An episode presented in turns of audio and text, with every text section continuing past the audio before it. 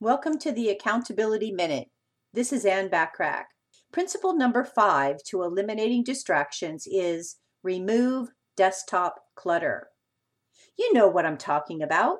Magazines you say you're going to read on your lunch break, and the picture of your sweetheart taped right on your computer monitor. These items need to be moved out of your immediate and frequent field of vision. It's okay to have personal items near you. They just shouldn't be right in front of you where you look most of the time. Only keep those items on your desk that you are currently working on. Anything else can cause a distraction and slow you down from getting your work done.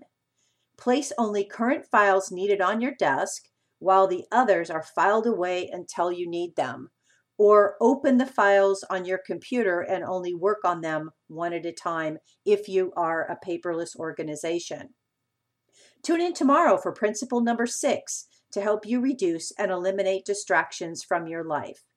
Take advantage of the complimentary business tips and tools by joining the free silver membership on accountabilitycoach.com.